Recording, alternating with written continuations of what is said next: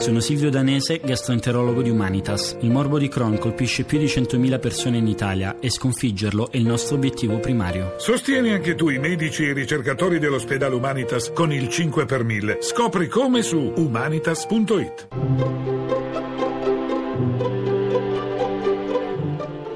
Il pensiero del giorno.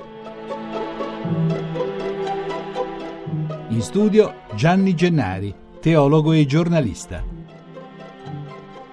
Oggi, per chi va a messa, il Vangelo presenta una scena di duemila anni or sono, ma che richiama anche cronache attuali. Un gruppo di uomini porta in piazza una donna adultera colta sul fatto. La legge di Mosè dice che va lapidata e l'uomo con il quale ha commesso adulterio non c'è, o se c'è, se l'hai già cavata. C'è un altro uomo però lì davanti al gruppo di uomini con le pietre in mano già pronte per lei, buttata in terra. Ed ecco la sfida a lui. Che ne dici tu? Non vorrei che disobbediamo alla legge. Lui tace, ma col dito, testuale, scrive qualcosa per terra, chissà mai cosa, e poi parla, calmo e imperativo. Chi è senza peccato, le tiri per primo la pietra.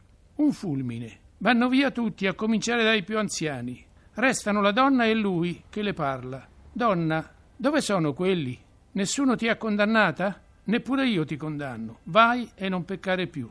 Dunque Gesù di Nazareth è indifferente alla legge? No, lui sa che la legge, quella legge, serve per salvare, non per condannare e punire. Sa che il Dio che egli annuncia e presenta è misericordia, è perdono, è amore senza tregua. Questa è la porta di ogni salvezza, di ogni futuro, degno degli uomini e delle donne, di sempre, anche oggi. Buona domenica.